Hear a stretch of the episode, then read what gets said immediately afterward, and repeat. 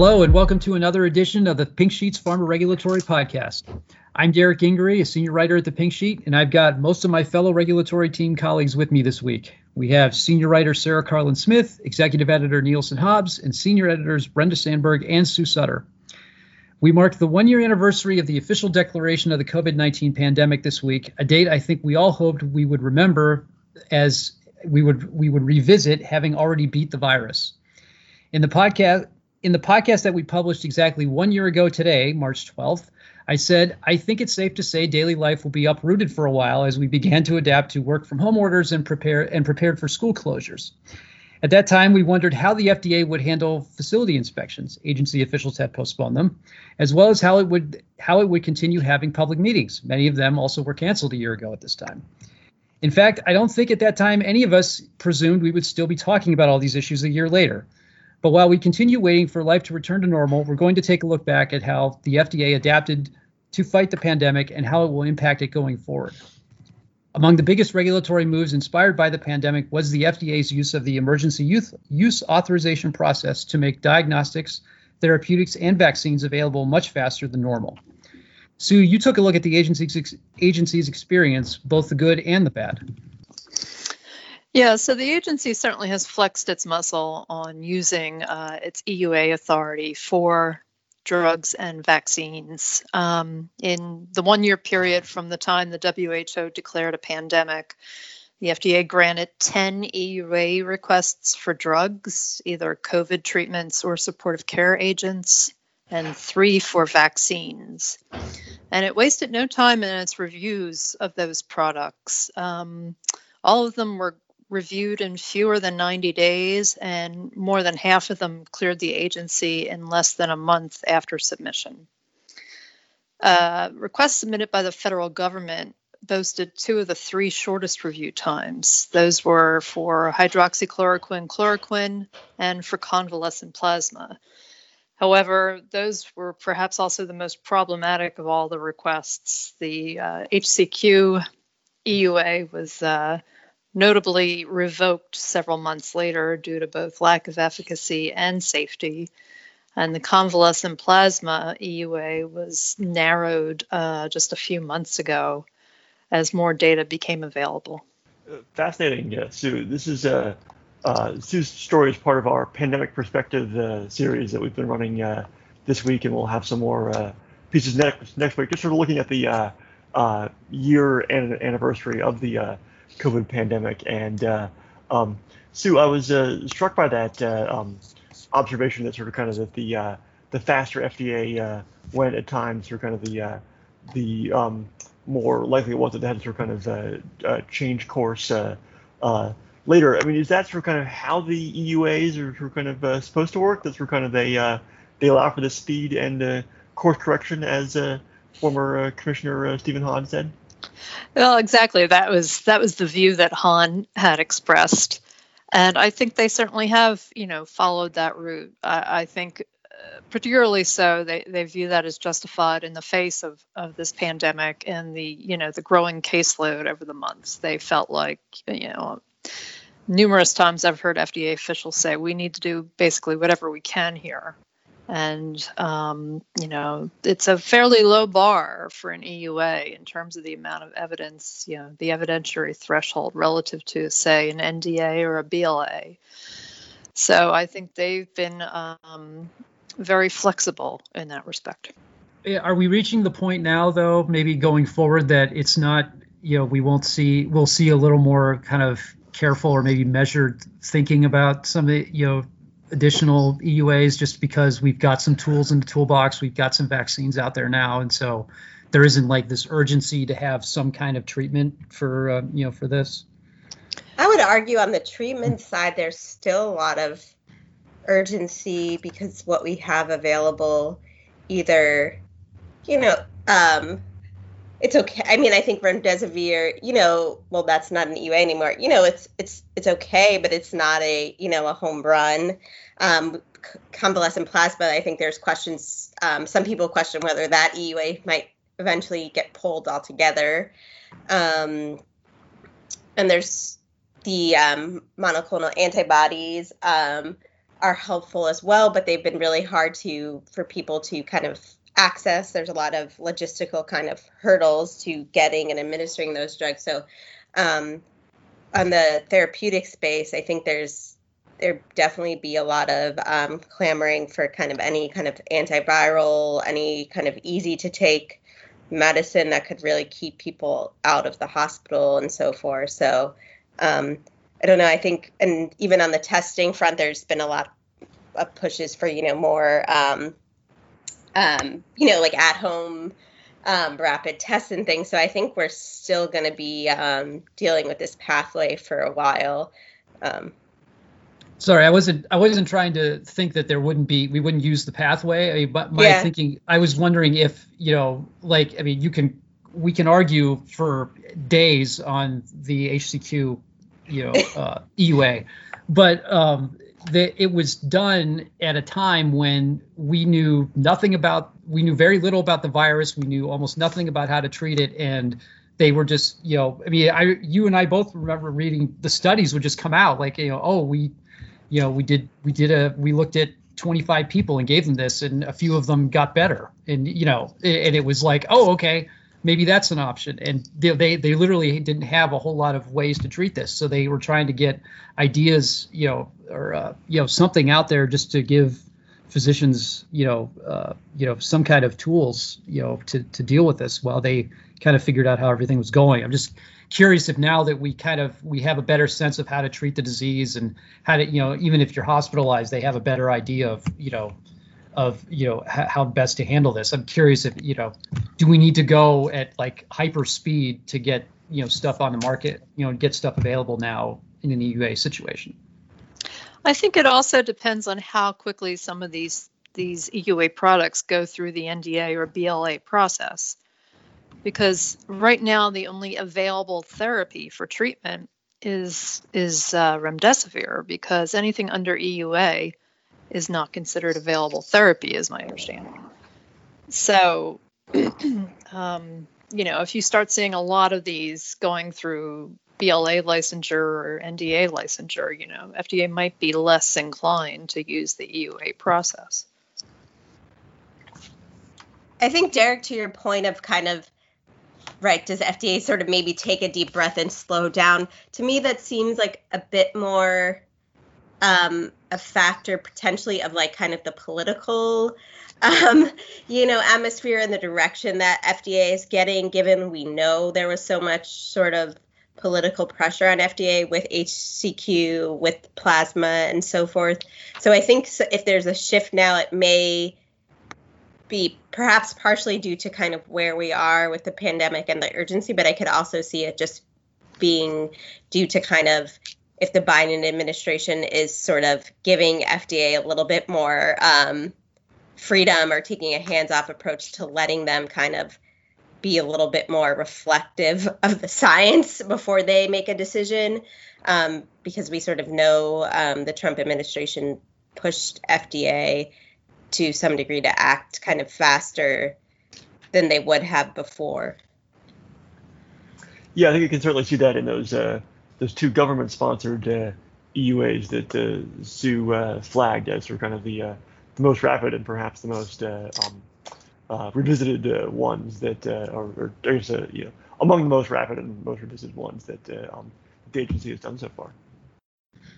Yeah, and the, yeah. We also saw, you know, get this kind of plays off the the you know the the idea with treatments. We we also saw clinical trial innovations inspired mainly because they were required, um, because uh, you know the the pandemic, basic you know the lockdowns and so forth, you know, prevented clinic visits. They prevented people from going to hospitals if they weren't you know if they if they weren't sick and and so forth. So.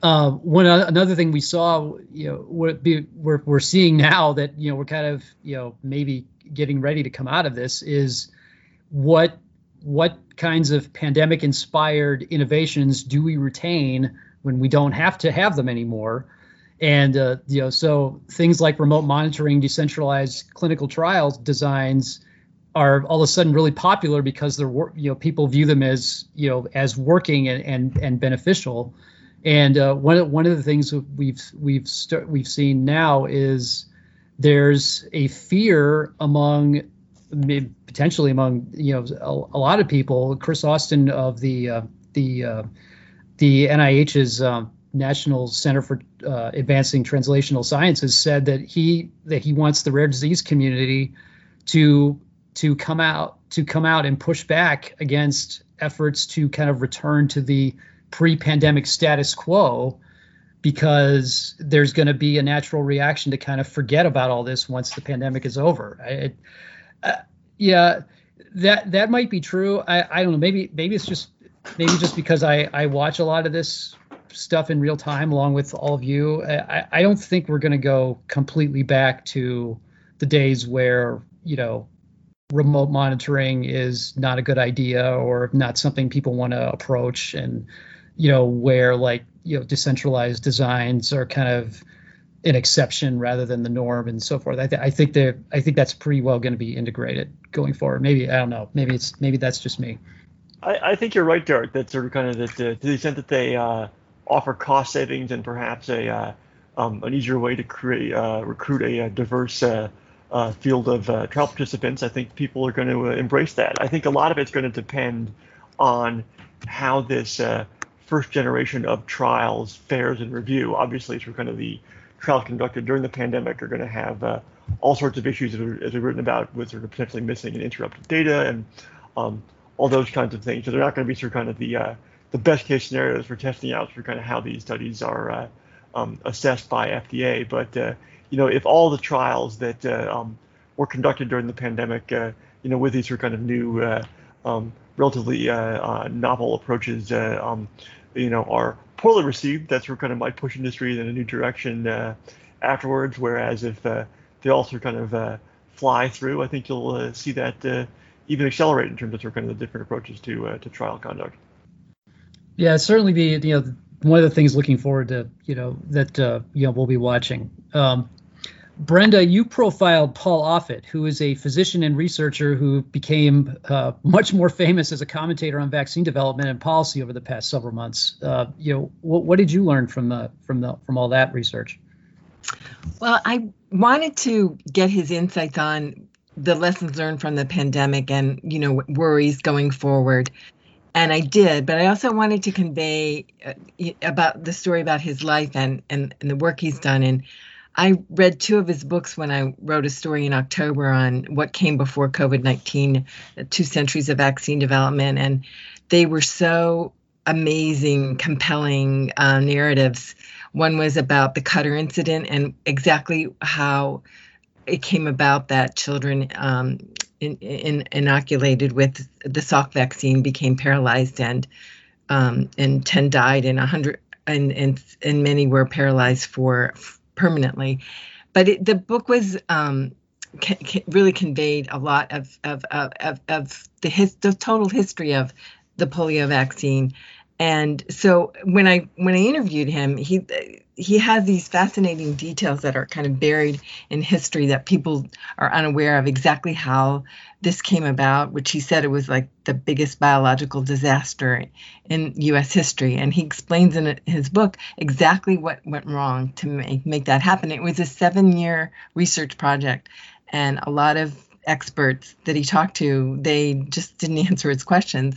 So he found this hidden document um, the, called the Wyeth problem, and he said it was the Rosetta Stone for his book. The really, he found out that it was a scale up problem. So that's kind of there isn't that kind of problem with with um, with the, the, the the COVID vaccines, of course, because there's no live virus in them. But he he he like explained how that was a lesson because you have to be very careful when you move to um, to large scale up. But um, I, I, really think that it's um, you know ex- extraordinary. His whole career is very extraordinary. He worked on the rotavirus vaccine with Stanley Plotkin and um, Fred Clark. And so we talked about that. And that was 26 years to come up with that vaccine versus the one year for the COVID vaccine. Um, and so uh, yeah, the, it was it was just really amazing to talk to him to get his perspectives on, you know, one thing he said um, that the this COVID vaccine research would do, the va- development vaccines for COVID would lead to vaccines being tested in pregnant women, which you know has is just not done. Um, and he he said that that was a door that would be opened, and and that really recalled to mind the book he wrote about the biography he wrote about Maurice Hilleman. Um, and there's a chapter there called Eight Doors, and it talks about eight discoveries that enabled Hilleman to come up with them, um, develop the mumps vaccine.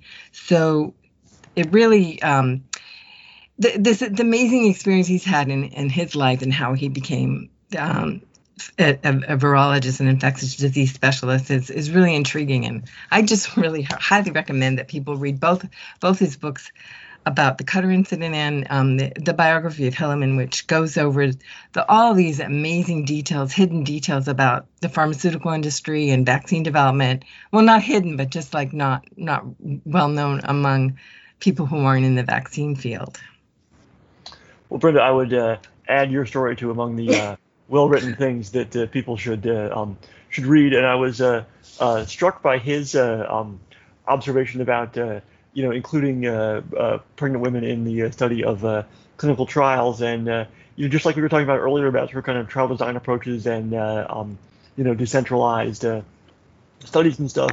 You know, this is not something that was kind of made possible by um, technology advances, and obviously it sort of kind of hasn't, uh, um, you know, sort of kind of uh, gotten off the ground quite the same way. But it's just, it's just, you know, it's a, it's a policy decision that people sort of kind of made, you know, sort of kind of in the face of this uh, pandemic, and sort of kind of it's a, uh, it's funny how, uh, um, the, you know, things that sort of kind of, you know, uh, a decade hence kind of could seem absolutely normal, sort of just sort of were, were pushed by, um, by this pandemic. Um, even though there's nothing about the pandemic per se that would kind of require uh, require it to be done. Right, right.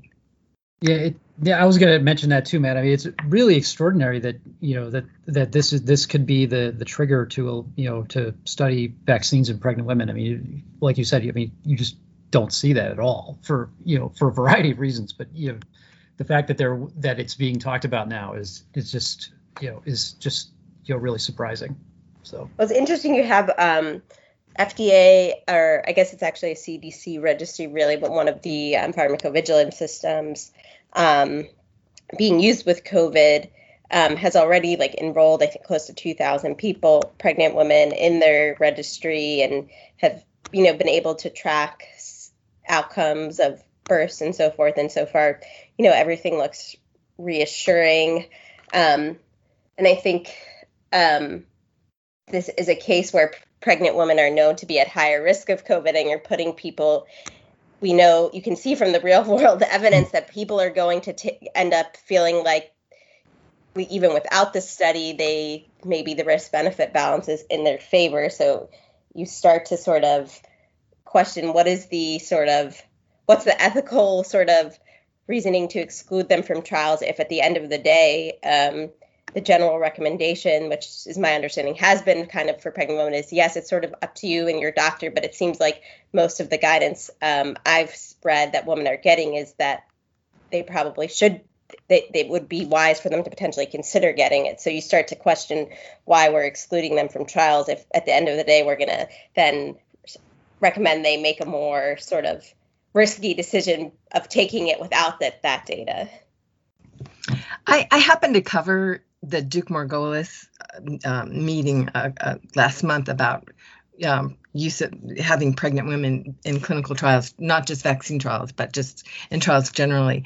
And there was a lot of discussion about this is a huge hurdle to get pregnant women in trials. Um, and there, there's liability concerns. Or the industry has been, you know, reluctant to do that. Um, it, it costs more. I mean, they went over like, you know, hurdles to do that, but and then talked about well how how to actually overcome that. So women are in trials. And one one um, recommendation that came out of it was actually requiring sponsors or investigators to specify why they excluded women from pregnant women from trials and if they if they had to do that it might encourage them to to you know actually make the effort to to include them I do worry about the pendulum swinging too far the other way, though, not so much in the context of the COVID vaccines, but but sort of future lessons from this, and that if it becomes, you know, just too normal, too easy to enroll pregnant women, that you know there may become issues, safety issues that we didn't know about, and you know you find out about those in a in just a terrible way in terms of their effects on pregnancy and and the baby in utero. So you know I'm sure FDA will always require DART studies, development, and reproductive tox studies, but I do worry about things shifting too much. Maybe that's just sort of my personal view.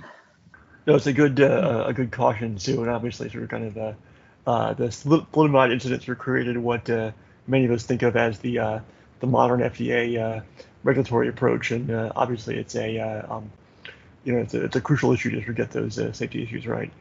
Yep, definitely. Well, finally, today, in a piece of non COVID news, we continue to wait for President Biden to nominate an FDA commissioner.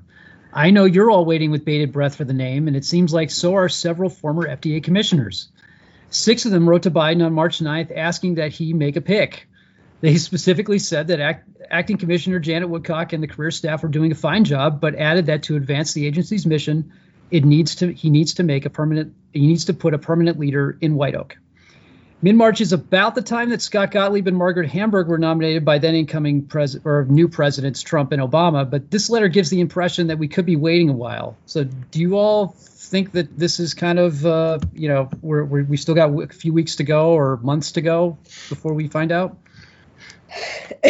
It's it's really hard to be in that um, you know prediction game. Um, one thing I think we've noted is um, this week um, or yesterday, actually, you know, the Senate basically advanced um, Xavier Becerra's nomination to lead the Department of Health and Human Services.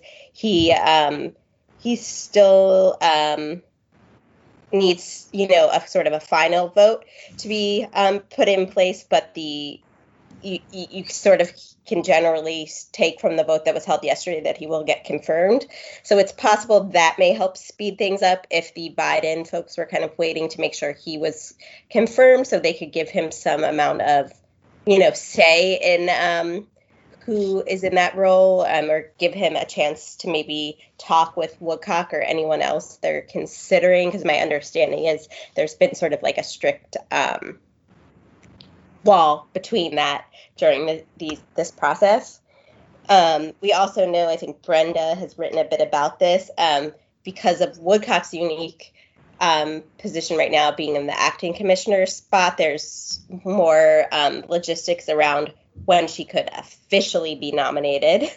Um, so that may could impact the decision, although I think they could like sort of informally let us know who they were going to pick without going through the formal process if that has to wait. Um, but, um, you know, it, it seems like um, I'm not clear anything has shifted, but it's it seems like, you know, the Biden folks had, had gotten some pushback from Woodcock as they were leaning towards her. But, and so they've sort of looked at like who else they might want to nominate.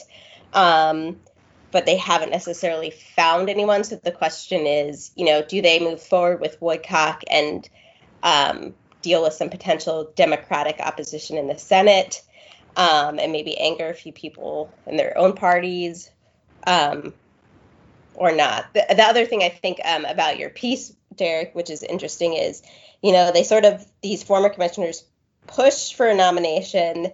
They um, sort of are complimentary of Woodcock, but they don't quite go to the point of saying nominate her. um, so that's kind of interesting. Obviously, I think you're listening to some of those same folks speak later today, so we see if we get anything more out of them of their thinking on that front. Yeah, I think this uh, contrasts to uh, a little bit to the um, the letter that was sent uh, um, uh, uh, towards the uh, the last towards the end of the last uh, you know uh, nomination uh, period. I believe they did. Uh, I'm trying to pull up the uh, the story now, but I believe the the commissioners did in fact endorse Ned Sharpless, and um, you know he didn't end up getting the the pick for the nomination, but it was a little a little more full throated that um, that time. So uh, um, that distinction is a, is, a, is an interesting one, uh, Sarah. Yeah, I, thought I, it was, I, I thought you could also read the commissioner, the former commissioner's letter as not formally endorsing anyone, but also not saying that Janet Woodcock shouldn't be the commissioner. So, Yeah, it was. Yeah, and and so I remember you bringing that to my attention because I I immediately read it kind of the way Sarah was talking about it, but then yeah, after thinking about it for a while, you start to think like, well, they have to be careful in saying like you can say nominate somebody, but we don't want you to nominate somebody because we're displeased with how things are right now. right. So yeah, it, it's it, it's it's a really kind of delicate balance they were trying to strike with with that. Yeah, I also think the Sharpless situation was a bit different. I'm forgetting all the details of when that letter came out and whether Hahn or other people's names were also floated at the time, but I think the Trump administration obviously had a bit more of a history of floating candidates for FDA commissioner that um, former commissioners that people, you know, have really invested in the FDA had found problematic. So they might have felt more of a um, urgency to put their name on someone versus right now if these former commissioners don't know who mm-hmm. else Biden is considering they might not want to like back one candidate and have that then be seen as them being opposed to other people who they don't even know and they may actually feel is qualified. So it could be just also again like sort of a matter of they're being cautious because they don't quite know everybody who's in the race so they don't they're not they wouldn't want to like endorse one person over the over others and versus again i think the trump dynamics was um i think always much more like um fraught in some ways for fda supporters because there was both before he nominated Scott Gottlieb and then once Gottlieb left and there was an, an opening again, I think there was a lot of concern Trump was kind of going to nominate somebody that really like did not believe in the U.S. drug approval process and was going to completely deregulate um, this space. Right. The uh, now uh, the current circumstances are that the uh, the ex commissioners, if we can sort of speak of them as a uh, as a unit, although it's sort of kind of a, a changing group from uh, from time to time, is uh, um, they that um, they they have enough confidence in the Biden administration that they don't want us to kind of um, you know to kind of just to kind of offer a choice, but they don't have enough confidence that the, the Biden administration is moving fast enough, so they need to be sort of speak publicly. It's kind of this uh, uh, again sort of an odd dynamic there, but that's a great uh, observation, Sarah. Well, and it, oh, sorry, go ahead, Sarah. Oh, I mean, well, no, Derek, you go ahead. I, I was I was going to say, I mean, the the other interesting, you know, you know, kind of odd situation we're in here. This, if you want to call it limbo, I don't know, but um, because Janet is Dr. Woodcock is the only person whose name we know is kind of out there. They that's put the target on her back for all the opponents who you know who don't who aren't sure she should be the commissioner. So you know you've seen a lot of groups come out and, and you know we've talked about this on this podcast before that, that saying that you know she you know pointing out all these various uh, you know issues that they have with FDA policy and how uh, Dr. Woodcock was at the helm of CDER when a lot of this stuff was happening and and how she can't be the commissioner because of that and um, you know one of the things that may come up you know going forward both on for for those groups as well as even groups that are uh, you know that would like to see her be, you know become the permanent commissioner is is the the use of accelerated approval and and and um, you know we saw some developments with that this week. Sue, you wrote a really interesting piece uh, today. It turns out about how um, there's going to be uh, an advisory committee to to, uh, to look at um, you know the some of the, some of these accelerated approvals that had been given and whether or not they should st- they should remain in place and you know kind of the this is kind of fueling this uh, you know kind of re re this kind of re-looking at the accelerated approval process as a whole. It well, it is relooking at the accelerated approval process, but right now it's just in the context of this category of cancer immunotherapies. Uh, some of the critics that I talked to yesterday, people have been critical of, the, of FDA's use of the accelerated approval process, said it really needs to be a broader review than just for the checkpoint inhibitors.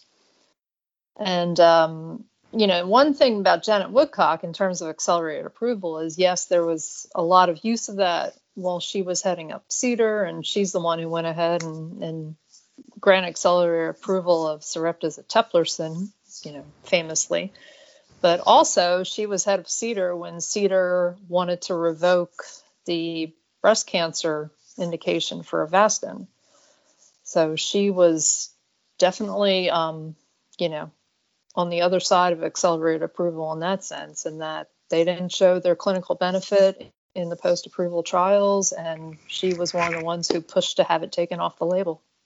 Yeah, it's a you know it, it's an interesting uh, you know dynamic here. You know how you could find, and this isn't this isn't unique to the FDA commissioner, but you know you could find you could find things you know on both sides of you know the ledger that you you know that uh, you know you could use both for and against uh, you know pretty much anybody at this point, especially someone like uh, Dr. Woodcock who has a long you know a long has had a long career uh, you know at the FDA and and in the drug approval process in, in general. So she certainly has been an advocate for using regulatory flexibility.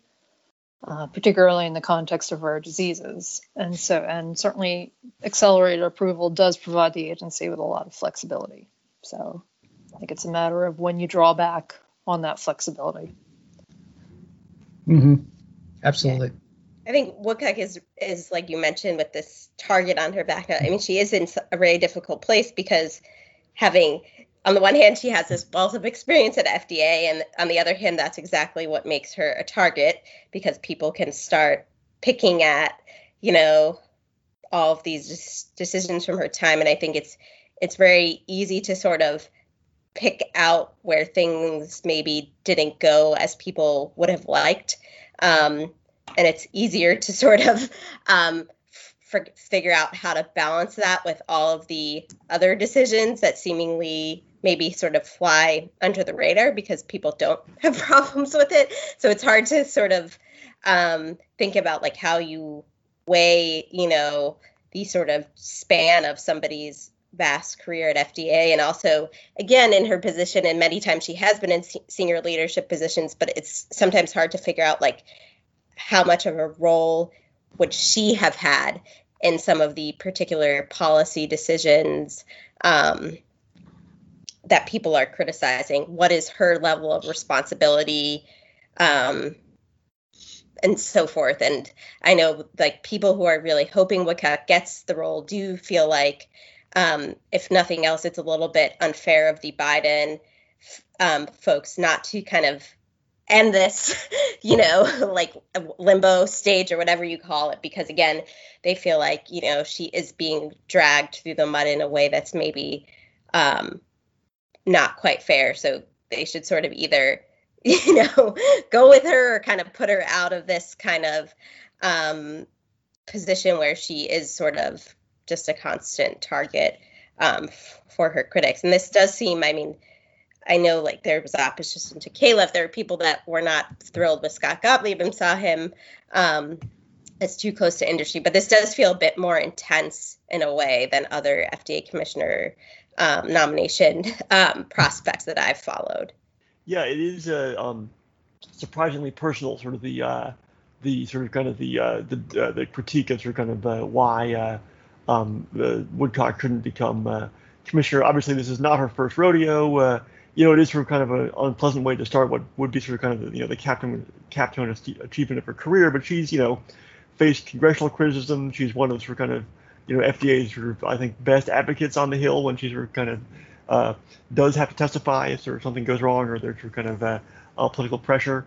Um, it is uh, um, you know noteworthy that sort of kind of you know it, whatever you think about the uh, um, FDA's opioid policies, they they are limited by the law. That's sort of kind of that you know if a uh, you know a sponsor brings them data that shows um, you know that it meets the clinical endpoint and um, you know that the safety uh, information in the trial is the um, is adequate, they have to approve it. And you know you could argue that sort of FDA should take maybe a more expansive view of that or or what have you. But you know you can also see that um, idea being challenged in court, you know, given the established precedent. So, uh, um, you know, I think uh, the, the opioid criticism sort of maybe sort of kind of, uh, um, you know, aspirational in terms of sort of kind of what uh, the agency could have done uh, um, to uh, to change the scope of the use of these products, as opposed to just for kind of that they didn't pull the right levers that they had at their disposal.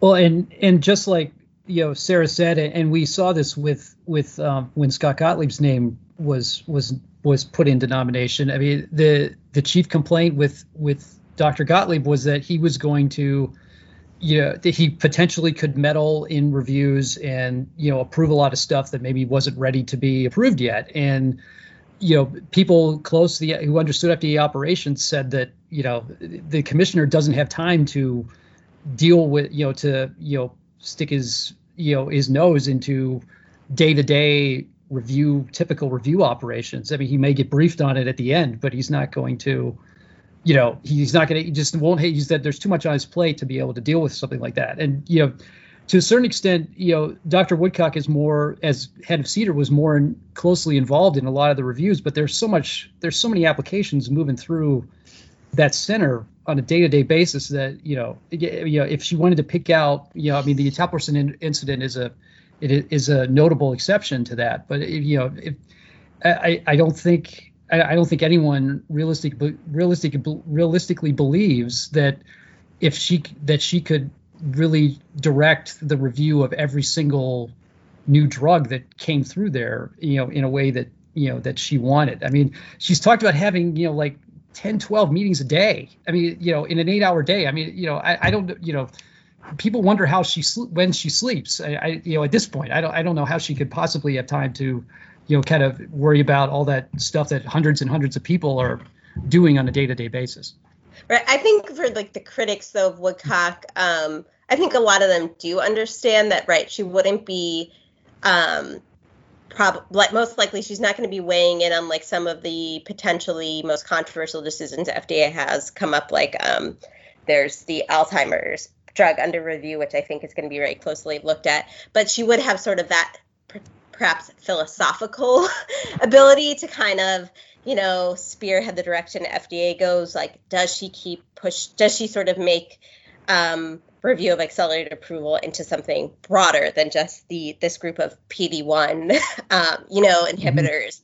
Mm-hmm. Um, does she sort of right push or advocate or in some way work with Congress to kind of say, look, if you want us to address the opioid, you know, crisis, we need to think about how we could sort of somehow like adjust the approval standards for these types of medicines. Um, I think Gottlieb talked a bit about this. Maybe some work was done to allow FDA to kind of think about the broader public health situation, not just like that individual patient risk benefit balance. So I think there is Right. I, I, I think like some of the things people worry about, yes, the commissioner is supposed to be hands off but there would certainly be sort of a philosophical way Woodcock could, you know, have a way. And then that's where when people thought Josh Sharfstein was more of a candidate for the commissioner, I feel like people who were opposed to Woodcock sort of were clinging to Sharfstein because he's seen as sort of having, in some ways, opposite philosophical, I think, thoughts from her as to kind of how much you engage with industry or um, trying to trade-offs of moving fast or slow or transparent on i think transparency they have very different um, opinions as well. So i think that's where you know the the specifics that Woodcock was able to maybe have a role in when she was in CDER director that's how they see it translating to the kind of the commissioner role. Yeah no that that that make yeah that make that makes sense. Yeah and, you know and again it's something that we're going to have to sort out you know as we go forward. And and you know just kind of the you have to keep that context in mind as we as as you know more of these accusations and, and complaints start continue to fly as to you know what you know how, how the agency actually works in terms of you know how you how you take a lot of that a lot of those things so. Well that's all for this week for more, check out our website at www.thepinksheet.com. You can also find this and previous podcast episodes on iTunes, Google Play, TuneIn, SoundCloud, and Spotify by searching for Pharma Intelligence. And if you're so inclined, feel free to give us a review. Thanks again for listening to the Pink Sheet Pharma Regulatory Podcast. I'm Derek Gingery with Sarah Karlin Smith, Nielsen Hobbs, Brenda Sandburg, and Sue Sutter. Stay, stay safe, and we'll see you next time.